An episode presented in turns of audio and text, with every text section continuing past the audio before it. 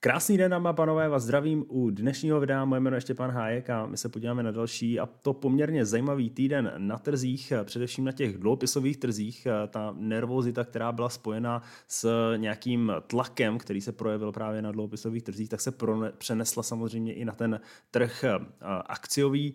Bylo tam byla tam řada vlastně nějakých eh, externích eh, faktorů, eh, v podstatě jak už to bývá, tak většinou té korekci, která přišla na těch akciových indexech, přispěla kombinace několika různých faktorů a věcí, které vlastně způsobily ten katalyzátor. Jak vidíme, aktuálně máme před sebou hodinový graf S&P 500 a během té páteční sánce jsme svědky opět vlastně dalšího růstu na tom hodinovém grafu, takže stále přetrvává tady ta nálada buy the dip a v podstatě snaha dostat ty valuace, respektive spíše ubránit ty valuace. A to navzdory vlastně tomu big picture obrázku, který ne úplně Eh, jasně za ten poslední týden hovoří, eh, protože bychom skutečně možná měli za sebou eh, nějakou vyloženě solidní, solidní fundamentální základnu, která by obhajovala tyhle ty luxusní valuace.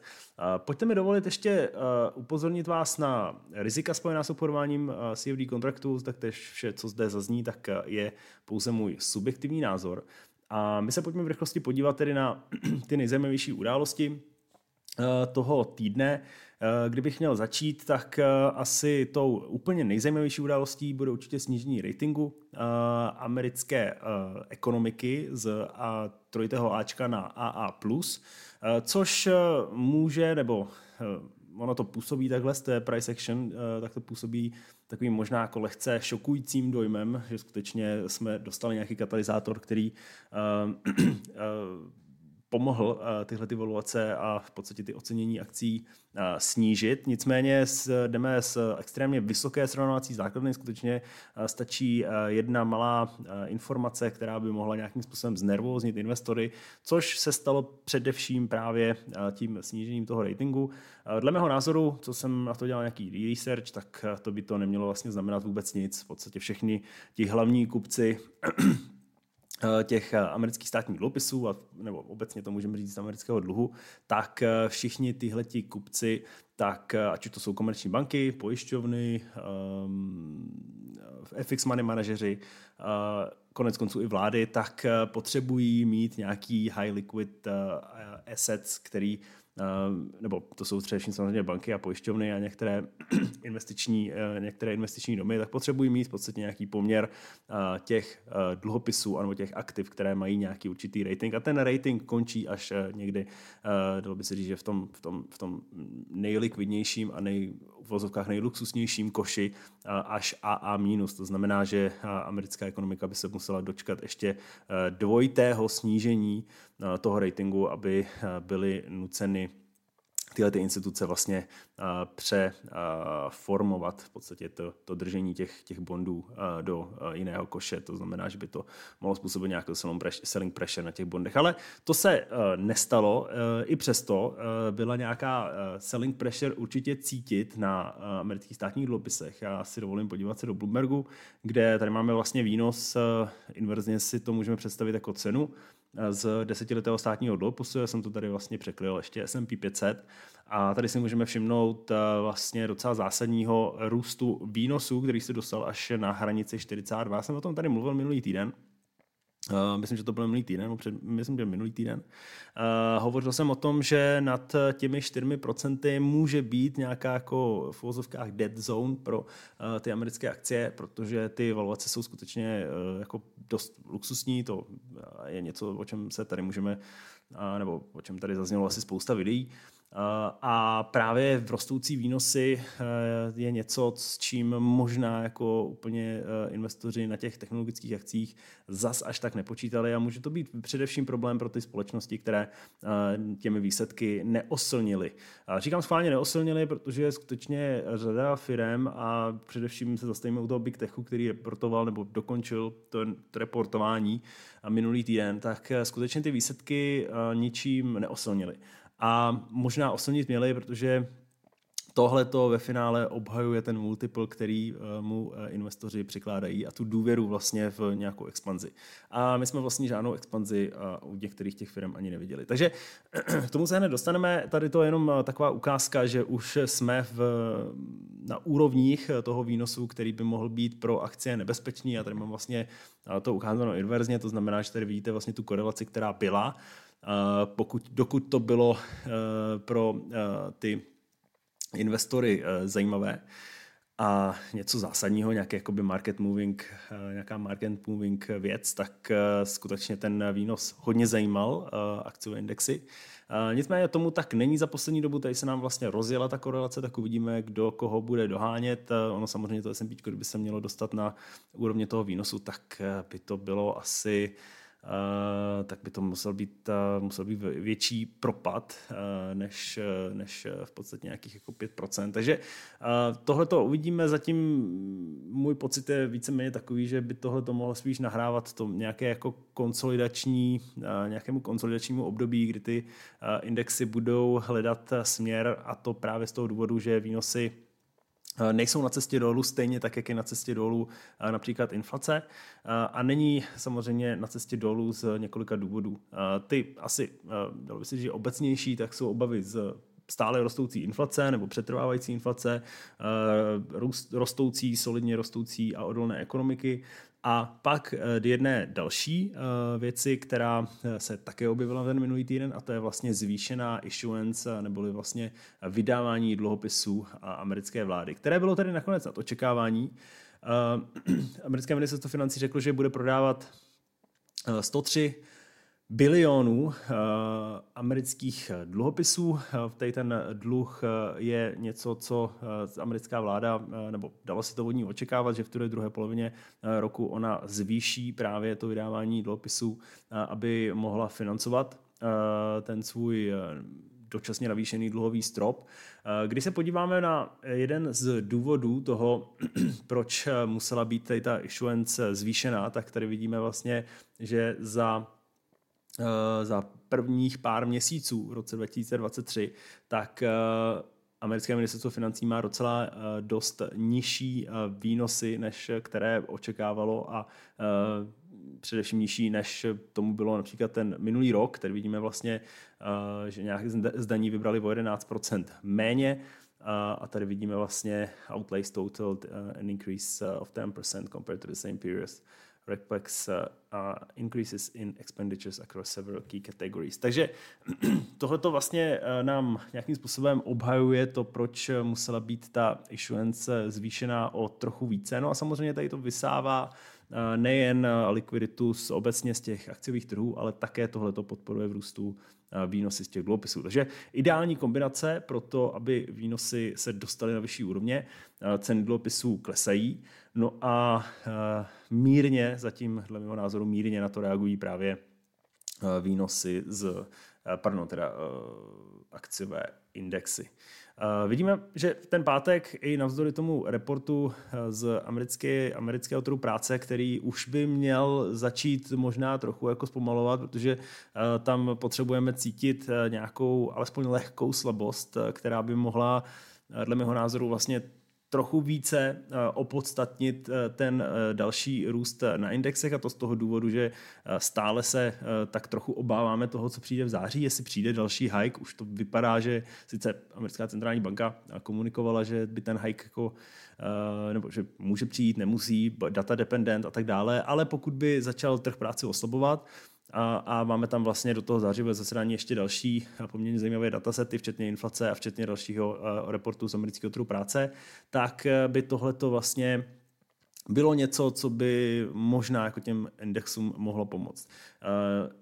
A nicméně ty horší data nám nepřichází, nezaměstnanost klesla na 3,5%, v podstatě další eh, několik potvrzení toho, proč eh, jsme vlastně takhle sekulárně nebo strukturálně eh, utažení na tom trhu práce, co se týká růstu mest, tak tady vlastně ukážu jenom, neukážu, protože to tady nemáme, Nicméně růst mest byl o nějakých 42% a vzhledem tomu, že inflace je na 31 headlineová, pokud se nepletu, tak, tak máme potvrzení reálného růstu mest. Takže potvrzení vlastně ve finále i těch inflačních tlaků v ekonomice. Takže tohle to určitě není nic, co by mělo bíky na akciových indexech potěšit.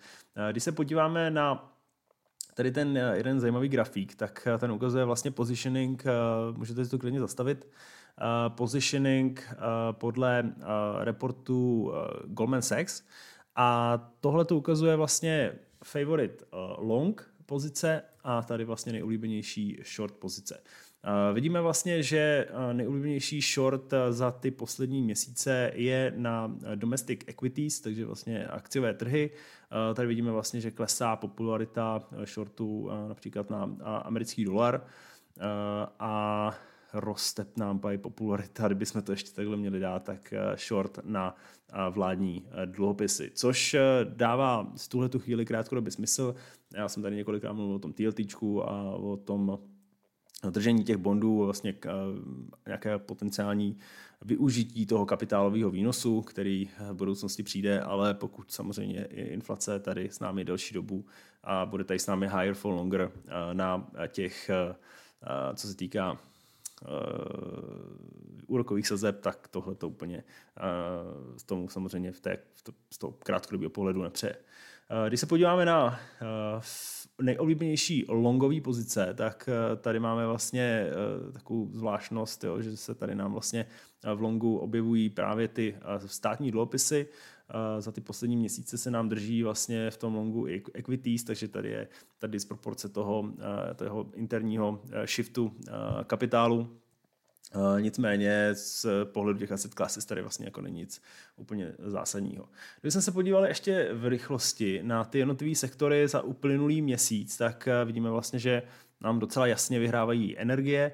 Uh, na druhém místě jsou communication services a potom tam je fialová, to jsou financials, takže dalo by se říct, že něco, především ta energie a ty financials, něco, co jako je více asi napojeno právě na tu reálnou ekonomiku, No a nejvíce ztrátovými eh, tak eh, je eh, real estate a máme tady ještě červený a to jsou utilities, což je spíše takový jako defenzivnější sektor.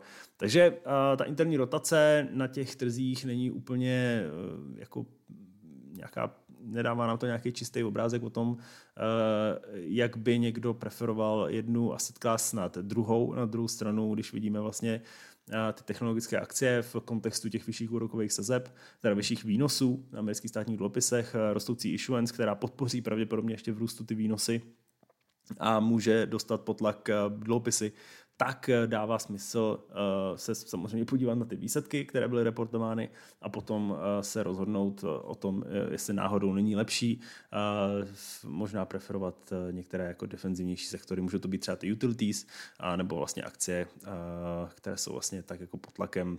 Jsou to obecně spíš jako také ty defenzivnější, které, kde ten management neopakuje vlastně to AI na, tom, na těch earnings callech tak často. Uh, na těch earnings callech, pardon. A takže tohle je eh, jedna uh, ještě jako zajímavá věc. A když tady ještě přemýšlím, jestli mám nějaký zajímavý grafik, co jsem koukal, tak tady máme vlastně průměrnou cenu benzínu, což se docela nabízí, protože výrazně klesly, tam za takový největší pokles zásob, ropných zásob ve Spojených státech, takže asi potvrzení víceméně toho, že eh, expanze za každou cenu je za cenu toho rozpuštění strategických zásob, které se ještě nepodařilo nějak jako extra naplnit. A nicméně samozřejmě eh, čím nižší eh, ceny ceny benzínu, tak tím pohodlnější nebo nějakým způsobem udržitelnější a svížnější expanze, což úplně neodpovídá v kontextu vlastně na pohled toho posledního růstu za ty poslední, poslední týdny. Takže uvidíme, co tohle to udělá s poptávkou. Jinak Jinak tohle je vlastně víceméně všechno, co já jsem chtěl říct tady k tomu krátkému makru. Ještě teda si dovolím připomenout, že byl zveřejněný report ESM PMI, kde kdyby jsme se vlastně podívali na výrobní sektor, tak tam jsme se dočkali lehce lepších čísel. Nicméně vidíme vlastně, že ze 46 na 46,4.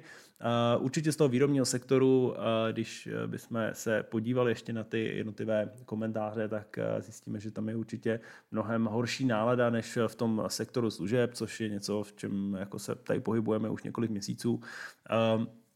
Klesá nezaměstnanost, na druhou stranu rostou objednávky, mírně produkce, eh, ale stále jako biznis eh, je eh, velmi pomalý a nedaří se vlastně ten shift, ten mírný shift vlastně z těch služeb zpět do toho zboží, co se týká spotřeby, přenést do toho výrobního sektoru jako celku. Takže výrobní sektor stále zůstává v kontrakci. Takže vlastně nějaká ta rolující se recese, která bude definovat nejdřív ten výrobní sektor a potom třeba ten sektor služeb, který je možná jako trochu víc styky, je to vidět vlastně i ten, na té inflaci, která v těch sektoru služeb neklesá zase tak razantně a tady ty desinflační tendence začínají posty poslední měsíce výrazně zpomalovat a a prodlužuje to samozřejmě ten boj s tou inflací, takže podporuje to ty vyšší sazby po delší dobu. Když se podíváme na sektor služeb, kde bylo to ISM PMI zveřejněno taky minulý týden, tak tady vidíme úplně zcela odlišný obrázek, sice mírné zpomalení z 50,39 na 50,27, myslím, že to bylo dokonce i pod očekávání. Očekávalo se 53, nicméně změna vlastně o 1,2 bodů a když se podíváme, tak nezaměstnanost klesla o 2,4, což je poměrně pozitivní zpráva z pohledu těch úrokových sazeb. Zásoby minus 5 bodů, ceny rostly o 2,7, backlog rostl o 8,2 bodů, takže tady máme vlastně jaký jako spíše smíšený report.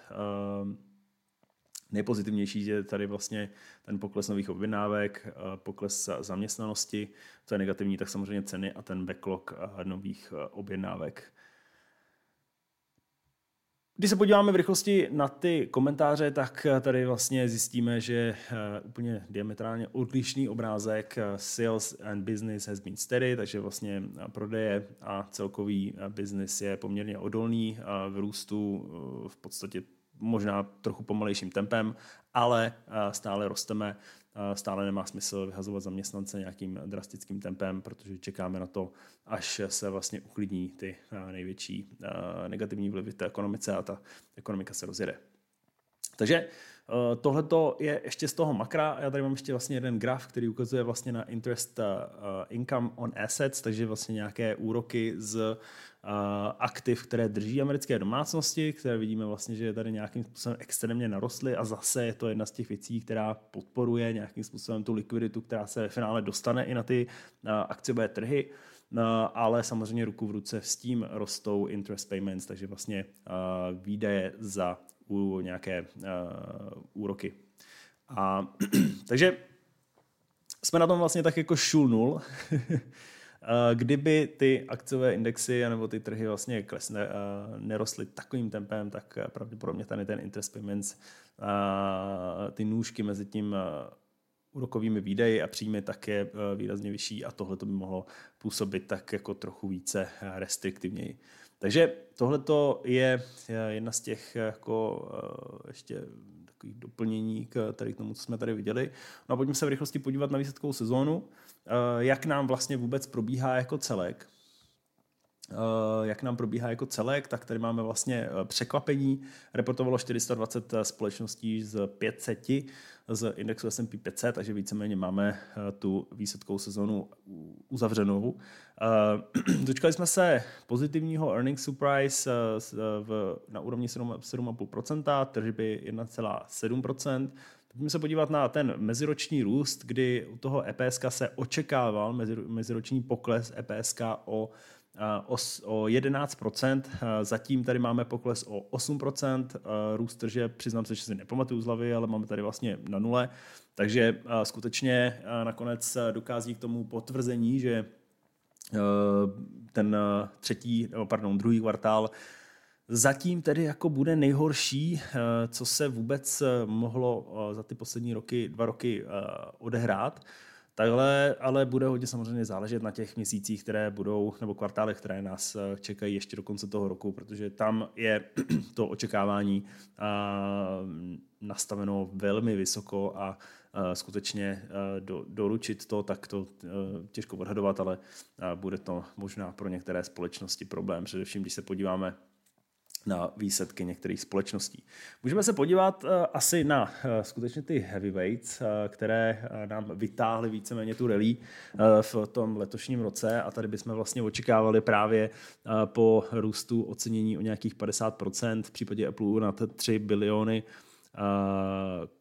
amerických dolarů v případě kapitalizace, tak tady bychom samozřejmě očekávali, že dostaneme nějaká čísla, která nás budou Um, stejně tak um, ohromovat jako ta rally, což se nakonec nestalo. Uh, nesmíme zapomínat na jeden důležitý fakt, uh, že Apple samozřejmě je úžasná firma, uh, skvělá cash machine, uh, v podstatě tiskárna na peníze, když se podíváte, tak to free cash flow po capexech 24 bilionů amerických dolarů, cash flow z provozu 26 bilionů, miliard, pardon, jsem, proč jsem řekl bilionů, uh, 26 uh, miliard amerických dolarů, net income 19,8, EPS 1,26. Uh, když se podíváme na ten company model, tak uh, a asi tak nějak o tom budou určitě mluvit i kolegové ať už Tomáš Franka nebo Jarda v ranních videích, takže tam oni to víceméně probírali, ale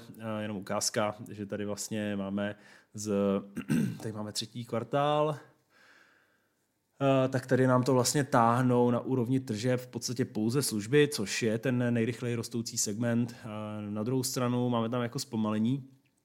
Eh, kvartál co kvartál roste o trochu pomalej, ale každopádně z 19 na 21. Co se týká produktů, tak ten retail začíná poměrně zásadně zpomalovat z 63 na 60, iPhony ze 40 na 39, uh, iPady zpomalení ze 7 na 5,7, Macy 7,3 na 6,8 a ostatní uh, mírný růst, ne, pardon, pokles 8,8 na 8,2. Uh, co je možná ještě trochu uh, více znepokojující, tak je vlastně to, že Apple nedokázal na úrovni toho top line, to znamená těch tržeb, růst v podstatě jednociferným tempem nebo vůbec růst eh, už několik kvartálů po sobě. Mělo by přijít nějaká stabilizace vánoční, potom Vánoční tržby by měly se zvednout zpátky na těch 100 miliard amerických dolarů, mělo by to doručit vlastně nějaký low single digits eh, růst, eh, takže uvidíme. Nicméně eh, tohle to bylo, dalo by se říct, že podle očekávání, ale jestli si to zaslouží multiple 35, 35 násobek, myslím, že to je v případě očekávaných zisků 31 násobek, takže nám to trošičku nám to diplo.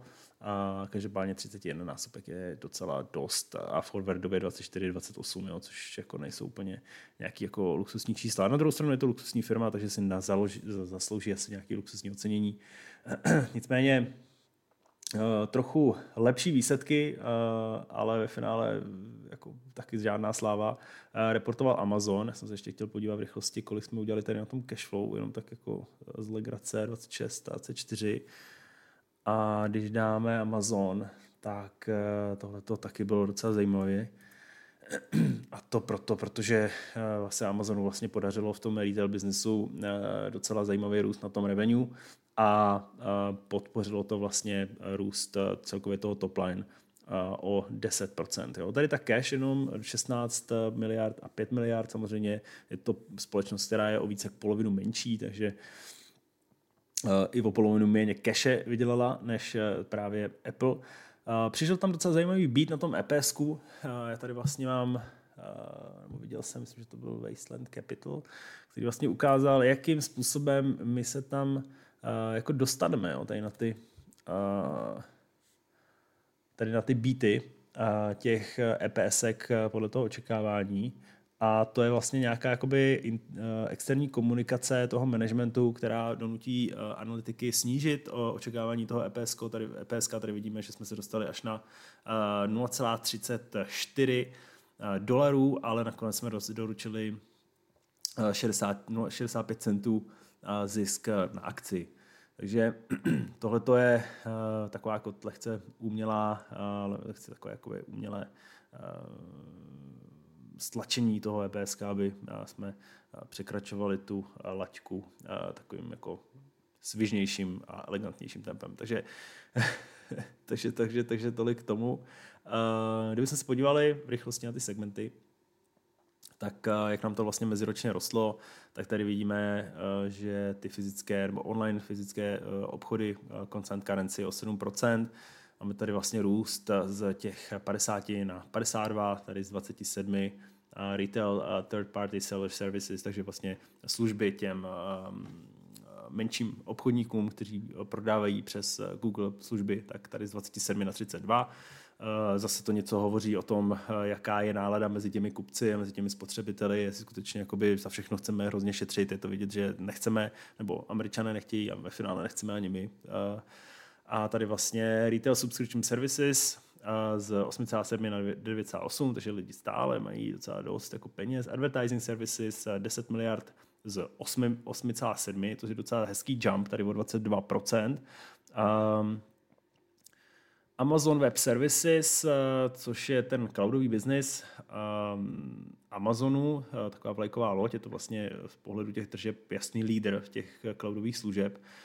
Zaostává sice jako za Googlem i za Microsoftem, protože jednoduše jako nemá ty capabilities k tomu, aby vytvořil nějaký jakoby generative AI model nebo nějaký jazykový, nemá vlastně ani, no určitě bude mít jako nějaký jazykový model a nemá vlastně ani připravený nějaký ten produkt, který, po kterém teď jako uh, žáhne úplně ta poptávka. Takže tady může dojít, nebo respektive už dochází k nějakému zpomalení, ten, to tempo toho růstu je čím dál tím pomalejší, tady vidíte ze 40 jsme se dostali až na 12 a v těch dalších kvartálech se dostaneme pravděpodobně na single digits, takže vlastně nějaký jednociferní čísla. Ostatní, uh, ostatní rostlo 26%, tady se přiznám, že ani nevím přesně, co je, ale je to taková jako frakční částka nebo část eh, toho uh, celkového biznesu. Takže uh, suma sumárum, uh, výsledky, které uh, jsou jako solidní, ale mm, nevím, jestli úplně to jako obhajuje ty valuace, na kterých teď jsme, protože i v případě toho Microsoftu jsme víceméně jako čekali na to, že, že nám to jako vytře zrak, nebo že přijde něco, co skutečně jakoby potvrdí to, že v těch akcích jako jsme naložení všichni správně. A zatím se, to jako, se toho nedočkáváme, bude hodně záležet na těch dalších kvartálech. Microsoft tam má v plánu ten Copilot, Uh, mají vlastně už i Copilot v těch, těch dalších službách, které oni nabízejí, uh, především pro uh, ty biznesy, ale pro přímo spotřebitele ten Copilot, který nikdo ještě neví a nikdy bude zveřejněný někdy ke konci roku možná, tak tohle to by mohlo zase zvednout ty tržby, jo, ta integrace vlastně toho chat GPT a vlastně těch OpenAI uh, nástrojů do jejich biznesu, které je subscription based, tak jako dává smysl, že podpoří eh, ten top line, to revenue a ve finále vlastně i ten bottom line, ten zisky a dostaneme se k nějaký zajímavý, jako eh, nějakému zajímavému, ještě zajímavějšímu free cash flow yield. Oni, uh, Microsoft, ani nevím, proč o Microsoftu, když to tady nemám otevřený. Uh, každopádně má velkou konverzi, co týká toho cache z těch revenue, myslím, že to je kolem nějakých 30%. Uh, určitě více než, než Google, uh, mnohem více než, uh, než Amazon, jo, který ve finále jakoby má free cash flow yield takový, že po něm asi nevím, jestli by se do toho, do toho někomu chtělo jako na základě těch metrik. Jo, tady vidíte ten ROIC, eh, jsou single digits, jo, to je jako, není to zase až tak zajímavý jo, z, z pohledu těch čísel. A yield analysis tady máte vlastně negativní, tady máte poprvé jako pozitivní free cash flow yield, ale tady víceméně jako negativní. Jo. Když se podíváte na Google nebo Amazon, teda pardon, Google, Microsoft, Apple, tak tam jsou ty čísla jako úplně někde jinde. Takže to je jenom takhle jako v rychlosti k tomu, že uh, disproporce těch uh, zisků a toho těch, těch, těch, těch valuací, ale samozřejmě není to něco, na co bychom se měli nějakým jako způsobem zásadně upínat. Tak nakonec hodinový graf na S&P ukazuje, že se nám jako zas až tak možná ty výsledky a všechno to, co se teď děje interně na těch dalších aktivech nelíbí. Samozřejmě i růst ropy. Můžeme, když už se o ní bavím, tak ten masivní propad zásob byl jenom krátkodobou korekcí v pokračování toho růstu. Dává úplně stejně smysl jako u těch dalších akciových indexů, aby teď jsme přešli třeba do nějaké konsolidace. Jinak technologické akcie samozřejmě mnohem víc exponovaný těm výnosům a o čem jsme se bavili, o, tady, o čem jsme se bavili tady o těch o té ziskovosti, takže mírná korekce, nic zásadního asi ani nevím, jestli tohle to úplně je ten důvod. Samozřejmě může to být eh, nějakým způsobem jako v kombinaci s těmi dalšími faktorami důvod k postupnému odprdy a vlastně uvolnění eh, toho eh, kapitálu, který tam teď jako je docela masivně naakumulovaný. A zase přesun například do těch státních bondů, které nabízí ještě vyšší výnos, než nabízely týden zpátky. Russell 2000 jde spolu s ostatními akciemi, takže tady nic úplně zásadního. DAX poměrně jako drastický Potom dosažení all-time high, tak poměrně drastická korekce. Kolik, kolik to tady bylo? Bylo to asi o nějakých, jako tenhle ten týden, 3, 4, necelé 4%, takže tady vlastně jako přichází možná uh, ta moment uh, skutečně jako toho vystřízlivění investorů, že v Německo není Amerika, i když DAX jako a v případě toho složení revenue, nebo odkud ono jde, tak uh, DAX má, myslím, že to je nějakých 80%, dneska jsem to četl 80, 82% tržeb mimo Německo. To znamená, že jestli se nedaří Německu, tak to jako DAX úplně jako zase tak nemusí vadit, uh, ale uh, samozřejmě jako jsou to německé firmy, takže ten fundament tam určitě dává smysl eh, sledovat tady u toho a ve finále výrobní sektor není sektor služeb. Sektor služeb je tím motorem té ekonomiky. Výroba eh, je na ní samozřejmě, je to velká část té německé ekonomiky, ale není to něco, co by eh, bylo jako extrémně zásadního. Takže tady mě trošku mrzí, že jsem neměl odvahu jít do toho shortu, protože jsem na tím docela přemýšlel, ale nakonec pozdě bych honit. No a euro nám poměrně drasticky posílilo, dramaticky, drasticky, Maria, to jsou slova, dramaticky posílilo uh, na úkor oslabujícího amerického dolaru v reakci právě na ty uh, data NFP a poklesu nezaměstnanosti.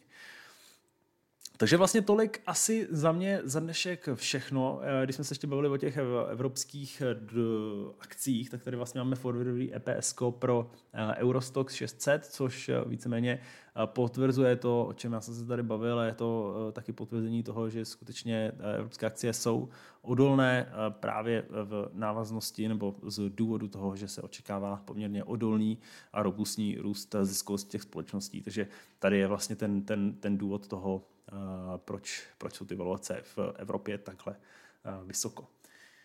No a tolik za mě za dnešek všechno, co se týká toho příštího týdne. Pojďme se podívat, co tam máme za zajímavé události.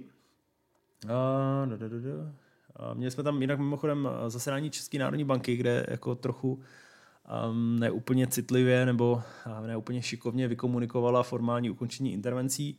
Uh, ve finále jako to možná ani nemusela komunikovat, protože ty intervence už několik měsíců neprobíhají. A, ale to, že to eh, takhle jako mm, řekla vlastně naplno v tom doprovodném statementu, tak eh, eh, docela zásadně jako oslabilo korunu proti, proti euru. Myslím, že tam byl v podstatě pokles až o, o 1%, což se nestává úplně často. Byl to paradoxně největší propad koruny od oznámení, že Aleš Michal bude guvernérem České národní banky, takže takhle, takhle, to ten trh, takhle to ten trh vnímá. Jinak, bilance zahraničního obchodu, um, zásoby ve Spojených státech, zásoby ropy, uh, CPI za některé země, země uh, v Evropské unii, středa, středa zásoby ropy a benzínu, v podstatě vůbec nic, uh, inflace z Japonce, pardon, to je čínská vlajka, takže to je z Číny. Um, no a potom tam máme CPI uh, za uh, měsíc červenec ve Spojených státech. Tohle to bude určitě něco, co ten trh bude hodně zajímat. Bude pokračovat výsledková sezona, jinak tam ten pátek tam už nic není. Jo, to je taky jako spíš sekundární data. Takže bude pokračovat výsledková sezona, na to si určitě musíme dát pozor a jinak eh, samozřejmě některé makrodata a uvidíme, jak bude probíhat ta interní dotace mezi těma aktivama růst výnosů, pokles, pokles bondů, co, s tím, co to udělá s těmi akciemi, především s těmi akciemi, které jsou na těch jako luxusních valuacích. Takže tolik za mě za dnešek všechno. Děkuji za pozornost. Pokud se vám video líbilo, tak já budu samozřejmě velice rád, když nám dáte like a odběr na naše videa. Stejně tak do komentářů můžete samozřejmě napsat cokoliv, nějaký dotaz, a připomínku, a cokoliv vás napadne. Takže díky moc a zase někdy na viděnou.